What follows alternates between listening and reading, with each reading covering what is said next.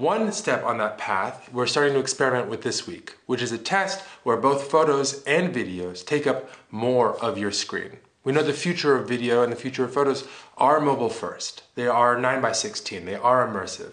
And so what you'll see is us testing out taller photos and taller videos in your feed. So we're gonna try and learn as much as we can over these next few weeks.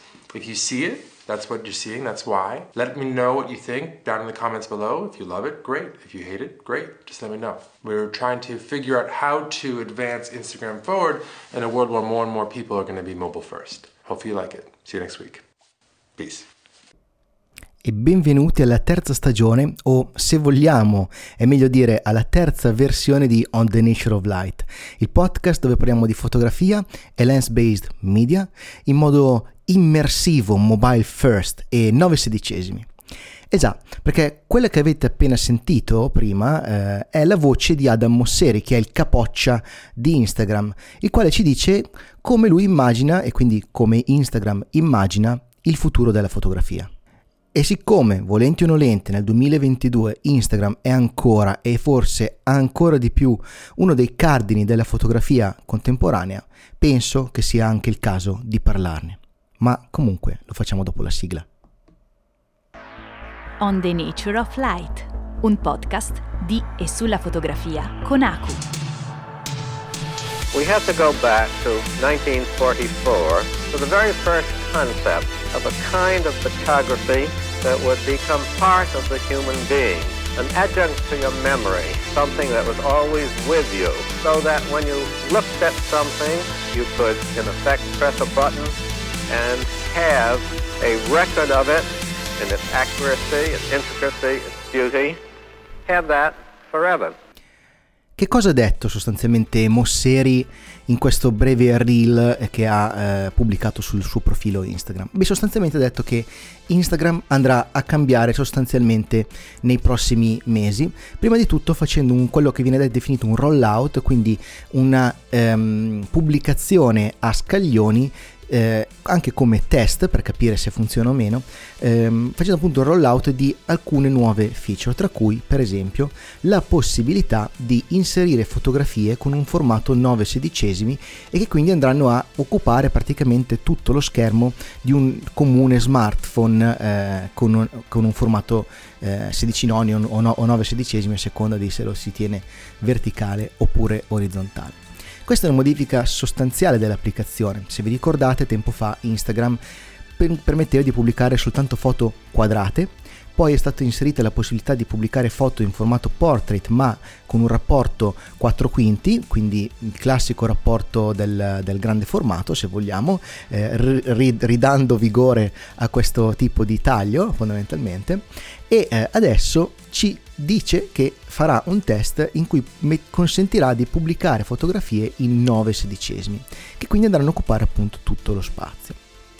Già con la pubblicazione in 4 quinti, quindi con la, il taglio verticale, siccome uno degli sport nazionali preferiti da chi pubblica su Instagram, a me compreso naturalmente, è quello di occupare più spazio sullo schermo possibile, si finiva per pubblicare la maggior parte delle proprie fotografie in formato portrait, quindi in formato verticale.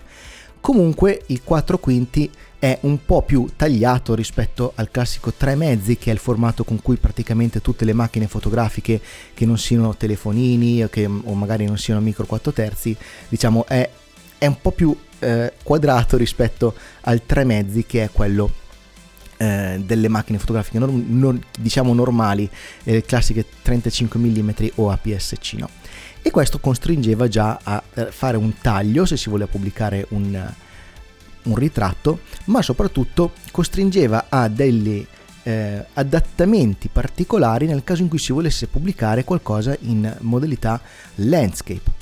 Così ricostretto a fare o pubblicavi la tua foto in formato landscape, però avendo coscienza del fatto che sarebbe stata più piccolina all'interno dello schermo e che quindi l'attenzione che l'utente già è scarsissima su Instagram, l'attenzione che l'utente avrebbe dedicato alla tua fotografia sarebbe stata ancora minore, oppure avevi due, due soluzioni. Una, scattare fotografie di paesaggio in formato verticale, per dire, eh, oppure quella di utilizzare il cosiddetto carosello quindi dividere la tua fotografia in due e consentire la visione completa dell'immagine scorrendo a destra e a sinistra, cosa che io trovo assolutamente scomoda e eh, assolutamente infruibile da un punto di vista della eh, completezza della, della, fotografia naturalmente.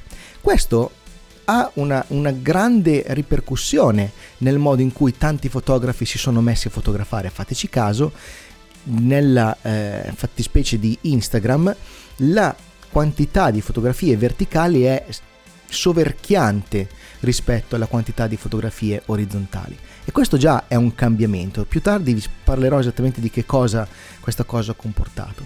Ma quello che dice Mosseri, che più mi lascia ehm, non perplesso, ma che più mi interessa, che più mi fa ragionare, che più mi muove un po' il cervello, è quando dice che il futuro della fotografia è mobile first, quindi prima sul telefonino, immersiva, e qui non sappiamo bene che cosa intende per immersiva, ma sicuramente avrà a che fare con qualcosa tipo metaversi o cose del genere, e soprattutto verticale 9 sedicesimi.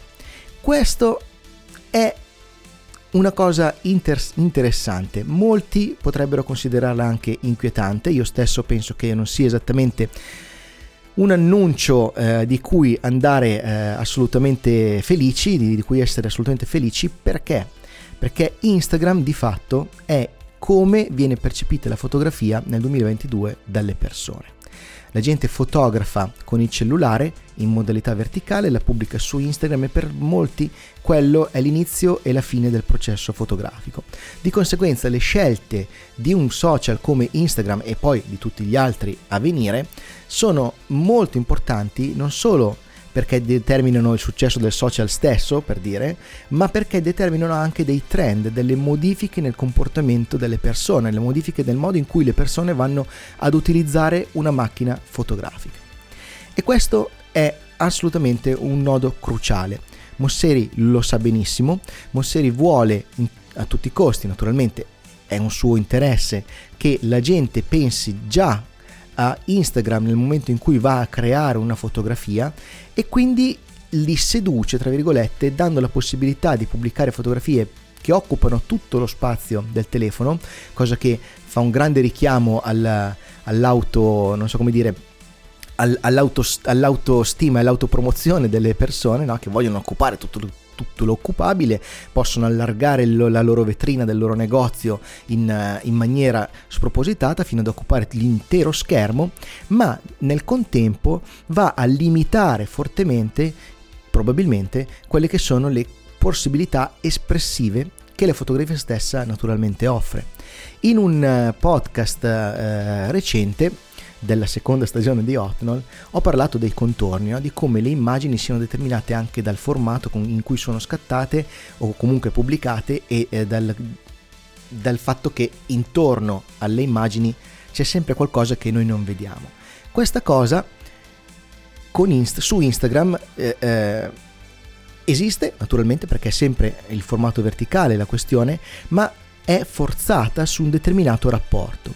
Questo, come dicevo prima, va a inficiare alcune eh, tecniche che si sono sviluppate anche nel tempo che eh, comprendevano il fatto che la fotografia fosse scattata in orizzontale. Pensate per esempio a un certo tipo di lettura che noi abbiamo da sinistra verso destra, magari gli orientali da, da destra verso sinistra, però noi ce l'abbiamo da sinistra verso destra e molto spesso vogliamo aggiungere magari una linea di forza, qualcosa che nell'immagine ci porti l'occhio da una parte verso un soggetto. Non solo, le composizioni sono sempre più obbligate perché se voi pensate che la, per le persone normalmente guardano Instagram su un telefonino, la dimensione dell'immagine, per quanto possa occupare l'intero schermo, non è così grande da consentire ad esempio di apprezzare a pieno un'immagine il cui soggetto sia piccolo all'interno della composizione. La maggior parte, non tutte naturalmente perché le eccezioni esistono, ma la maggior parte delle fotografie che si vedono su Instagram presentano un soggetto bello grosso al centro dell'immagine, comunque bello grosso perché deve colpire, naturalmente è una questione di risposta immediata, siccome tu hai pochi secondi in cui la tua immagine viene sottoposta agli occhi di qualcuno, deve essere immediata la reazione. Per, imme- per, scatenare una reazione il tuo soggetto deve essere chiaro ed evidente. No? Quindi poi i tagli sono spesso verticali, quindi noi ci siamo abituati anche a leggere le fotografie, in questo caso dall'alto verso il basso, cosa che è un po' diversa dal leggerle dalla, da sinistra verso destra e poi questo ha favorito anche una creazione di un'estetica piuttosto uniforme. Che cosa intendo? Quando tu hai di fatto soltanto un formato da scattare, alcune cose vengono di fatto automatiche, no? eh, alcuni tipi di composizioni, alcuni tipi di eh, ehm, soggetti, alcuni tipi di abbinamenti vengono di fatto automatici e la sensazione che si ha scrollando il feed di Instagram, specialmente eh, a me capita quando non, adesso fortunatamente hanno reintrodotto eh, l'ordine per, per follow, quindi io il 90% delle volte guardo le persone che io ho deciso di seguire, non quelle che Instagram mi vuole per forza proporre, però quando mi capita di navigare eh, senza modificare questo, questo parametro, vengo messo a contatto con eh, account di cui ignoravo l'esistenza.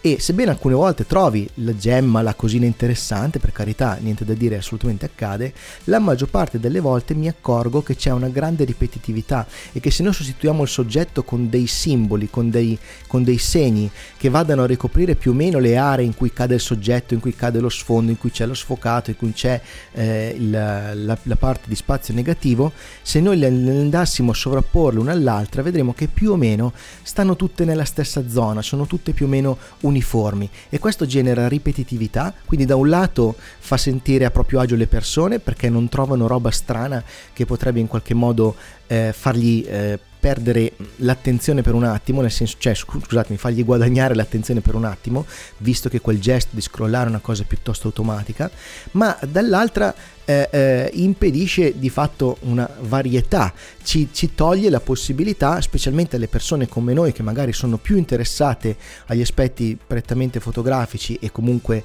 eh, espressivi della fotografia, toglie la possibilità di vedere alcune cose che probabilmente sarebbero nella testa dei fotografi, ma che i fotografi non si permettono di fare perché avrebbero un, un danno, se, se, se, così vogliamo dire. Eh, fateci caso, le vostre foto orizzontali saranno sicuramente meno viste delle fotografie verticali che, eh, che avete su Instagram. E, ehm, in più, in più questa cosa cosa provoca? Il fatto che c'è ripetitività, il fatto che anche i soggetti spesso si ripetono, il fatto che le composizioni si assomigliano, il fatto che anche i colori ormai si stanno uniformando perché ci sono trend anche nel punto di vista della cosiddetta correzione colore, fa sì che le persone che vengono a contatto con questo tipo di immagini abbiano meno so come chiamarla, archiviazione mentale, come voglio dire. Nel corso del, della mia vita sono stato sottoposto a svariate immagini, ok? Alcune verticali, alcune orizzontali, alcune panoramiche, eh, alcune in bianco e nero, alcune a colori, alcune polaroid, di tutti i tipi. E quindi nella mia testa ci sono più di un modo di fotografare, c'è più di un modo di fotografare, c'è una, un ventaglio più ampio di quello che io posso dire con una macchina fotografica. Mentre invece se tu sei eh, nativo digitale, diciamo così, giovane e, e stai utilizzando Instagram come se fosse la maniera per utilizzare la fotografia, vedrai che hai meno spazio per la l'archiviazione mentale, cioè ti viene proposto meno varietà. Questo ti provoca anche un eh, an- non un annichilimento, scusatemi una parola sbagliata, un rattrappamento un rattrappirsi esatto delle, delle, dell'elasticità mentale che ti porta a ragionare sul mezzo che hai in mano e a chiederti che cosa può fare questo mezzo che tu non hai ancora pensato che potrebbe fare. C'è da dire tuttavia che Instagram non è per forza il male, anzi c'è da dire anche, in tutta onestà, che Instagram in molti casi è stata una vera e propria manna dal cielo. Vi faccio questo esempio Instagram ha dato accesso alla fotografia e quindi all'espressione fotografica a una quantità di persone enorme.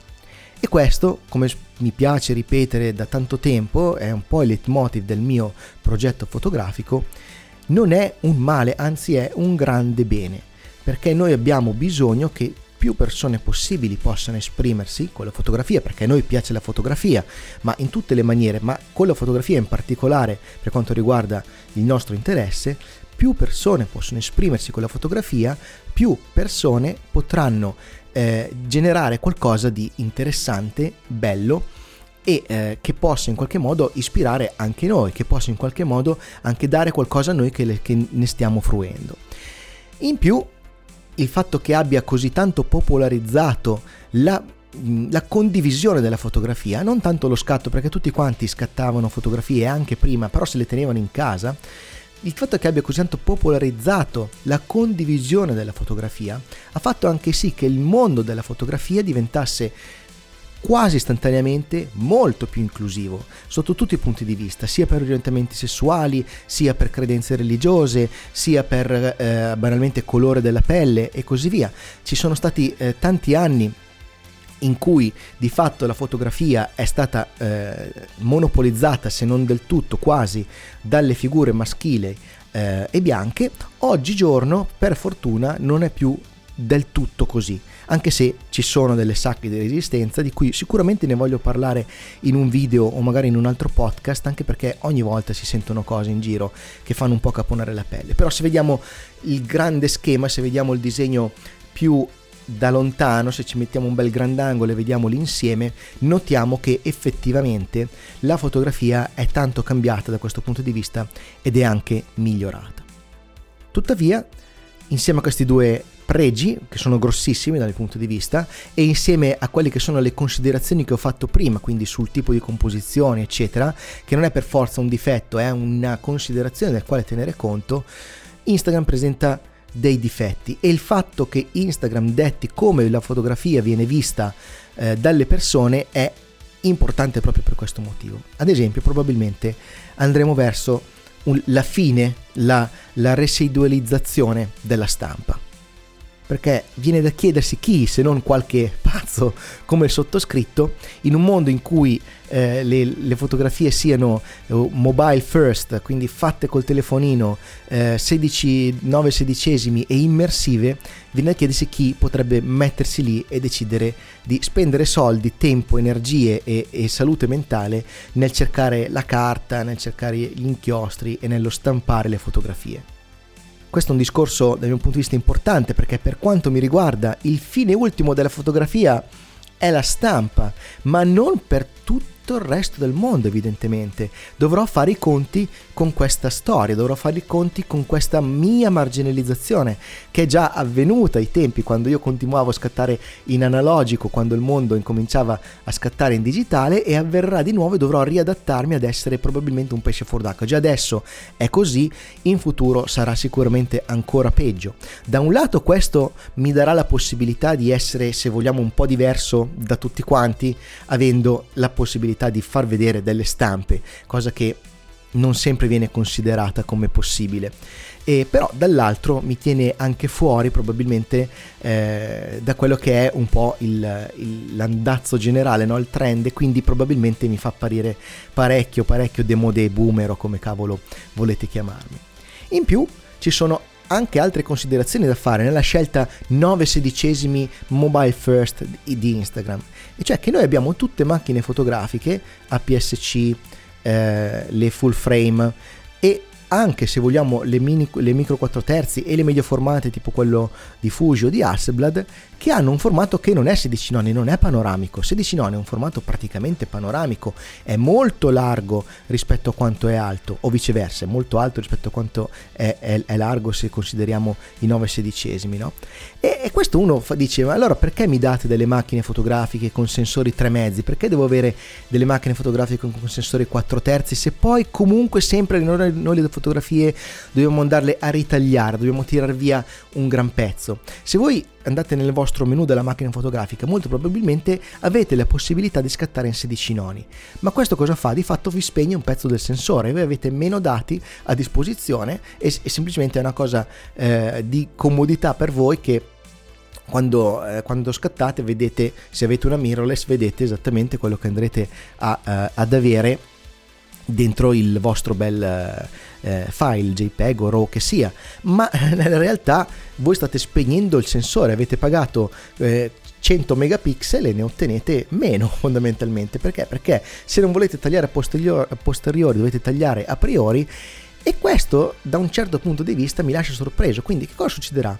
Vedremo fotocamere che avranno un sensore già a 16 noni, come per esempio ci sono le Super 35, mi pare che sono macchine da ripresa, macchine cinematografiche fondamentalmente, che hanno un sensore APS-C ma più stretto ma a 16 noni, eh, magari potremmo vedere quel tipo di sensori sulle macchine fotografiche, dovremmo rifare l'occhio parecchio a come ragionare in quanto a composizione, sia in verticale sia in orizzontale, ma anche la forma stessa della macchina fotografica, eh, se ci pensate, è pensata per essere normalmente utilizzata in modalità landscape e quando è necessario girarla e andare in modalità verticale.